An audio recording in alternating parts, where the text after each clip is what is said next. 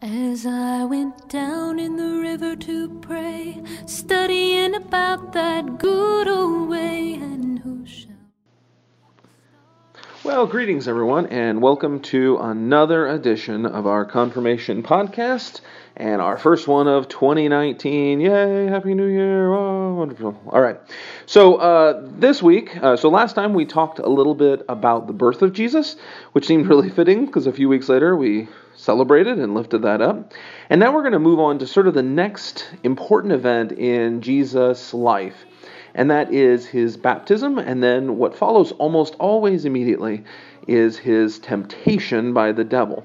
Um, and so, what I'm going to actually do is um, I'm going to read from Matthew 3, and this is verses 13 through let's see chapter 4 verse 11 now this this does generally occupy a really small portion of the gospel but it also is a, a turning point. Um, we have leaped ahead in time. Usually, what precedes right before this is the stories about John the Baptist, who is out there um, baptizing people in the wilderness and calling them to repentance. And then we get this passage. So here we go from Matthew 3 13. Then Jesus came from Galilee to John at the Jordan to be baptized by him. John would have prevented him, saying, I need to be baptized by you, and do you come to me? But Jesus answered him, Let it be so now, for it is proper for us in this way to fulfill all righteousness. Then he consented. And when Jesus had been baptized, just as he came up from the water, suddenly the heavens were opened to him, and he saw the Spirit of God descending like a dove and alighting on him. And a voice from heaven said, This is my Son, the beloved, with whom I am well pleased. Continuing into chapter 4.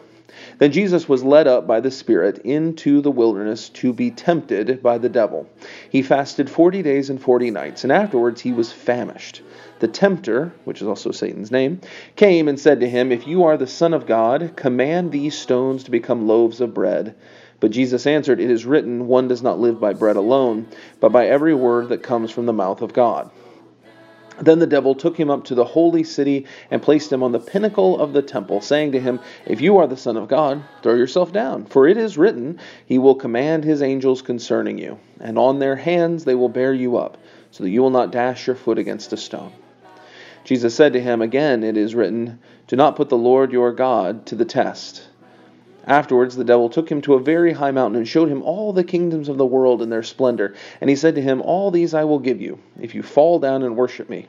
Jesus said to him, Away with you, Satan, for it is written, Worship the Lord your God and serve only him. And then the devil left him, and suddenly angels came and waited on him. Now, that's the end of this passage, and primarily what it is that we're going to talk about next week.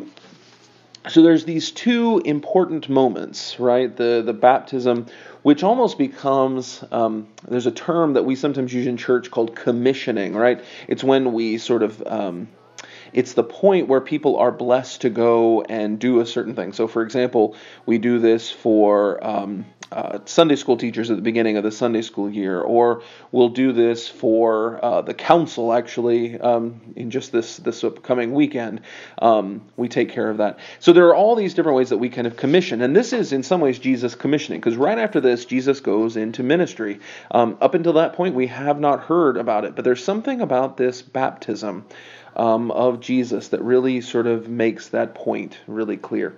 And the other thing is that temptation always follows, right? I always think this is kind of a cool part of this, is that um, it's not like being baptized means you no longer have to deal with being tempted, but instead, it continues to come. That even Jesus, even after he is baptized, even after he is commissioned, uh, he's had this wonderful, amazing experience of the Spirit falling upon him and and um, and God's voice sort of proclaiming who he is. And yet, still after that, he has to go and face and deal with temptation. It's just part of our, our human life is having to deal with those things together. Now, we're going to read another passage which doesn't actually have to do with this specific moment of baptism and, and temptation, but I want you to listen to it and to just notice a few things. And this is going to be a reading from John 3. And, and you'll notice, especially towards the end, there will be some verses that I think will probably be a little familiar. So here you go. Now there was a Pharisee named Nicodemus, a leader of the Jews. He came to Jesus by night and said to him, Rabbi, we know that you are a teacher who has come from God, for no one can do these signs that you do apart from the presence of God. Jesus answered him, Very truly, I tell you, no one can see the kingdom of God without being born from above. Nicodemus said to him, How can anyone be born after having gra- grown old? Can one enter a second time into the mother's womb and be born? Jesus answered, Very truly, I tell you, no one can enter the kingdom of God without being born of water and spirit. What is born of the flesh is flesh, and what is born of the spirit is spirit. Do not be astonished that I said to you, You must be born from above. The wind blows where it chooses, and you hear the sound of it, but you do not know where it comes from or where it goes. So it is with everyone who is born of the Spirit. Nicodemus said to him, How can these things be? Jesus answered him, Are you a teacher of Israel, and yet you do not understand these things? Very truly, I tell you, we speak of what we know and testify to what we have seen, yet you do not receive our testimony. If I have told you about earthly things and you do not believe, how can you believe if I tell you about heavenly things? No one has ascended into heaven except the one who descended from heaven, the Son of Man. And just as Moses lifted up the serpent in the wilderness, so must the Son of Man be lifted up, that whoever believes in him may have eternal life. For God so loved the world that he gave his only Son, so that everyone who believes in him may not perish, but may have eternal life. Indeed, God did not send the Son into the world to condemn the world, but in order that the world might be saved through him. All right, so uh, let's thank uh, Brittany Rodriguez. Brittany is uh, our new communications person here for youth ministry here at the church, and she did a really amazing job of reading that passage from John 3. Now, um, I just want to point out a few things there. Notice uh, a few things like Nicodemus, who is this important disciple in the Gospel of John, shows up in the middle of the night. So there's something kind of hidden about that, right? Um, and he asks these questions about what does it mean ultimately to be born from above. The other way, by the way, that, that that same words, those words kind of get translated is being born again. That's where you hear that phrase of being born again. Um, and it and it has to do with Jesus is pointing out that this idea of being baptized is not just something that we do sort of flippantly, but instead it is about being born into something new. Um, that doesn't mean it's not difficult. Regular birth is difficult, right? But yet, um, it does push us into this new identity, this new person, right? And so um, for Jesus, this is about being part of the kingdom of God or, or being connected to to what it is that God is up to. And it culminates or ends with that with that phrase that's so important. For God so loved the world that he gave his only son. That this being born is about about salvation and um, what it is that God is up to ultimately.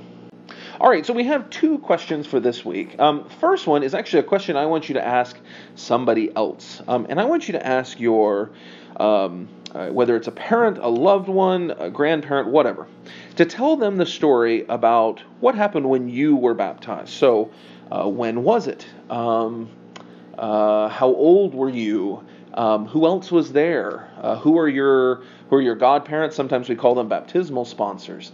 Um, did you cry when you were baptized? Um, any of those kinds of things. Was it at Triumphant? Was it at another church? Just get them to tell you kind of the story. Get a, get a little bit of details. It's good to know these kinds of stories. For example, I, I was baptized when I was 16 days old um, in Good Shepherd Lutheran Church in Front Royal, Virginia, because that's where we lived at the time. Um, and honestly, I was baptized 16 days in because that's when my grandparents and um, uh, my aunt, who is my godmother, uh, happened to be able to visit, and so that that happens to be the reason why.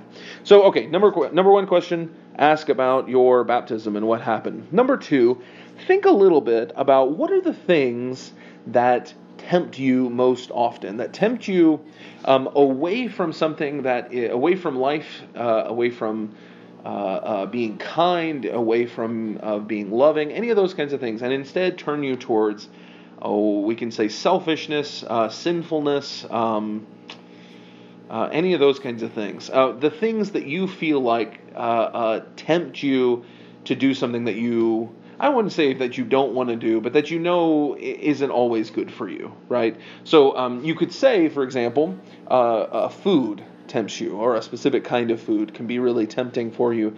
Um, but that's not necessarily true. You need food, right? So there's something about it that you find uh, more tempting than anything else. So, anyway, think a little bit about temptation, and we'll talk about that when we get to class. All right?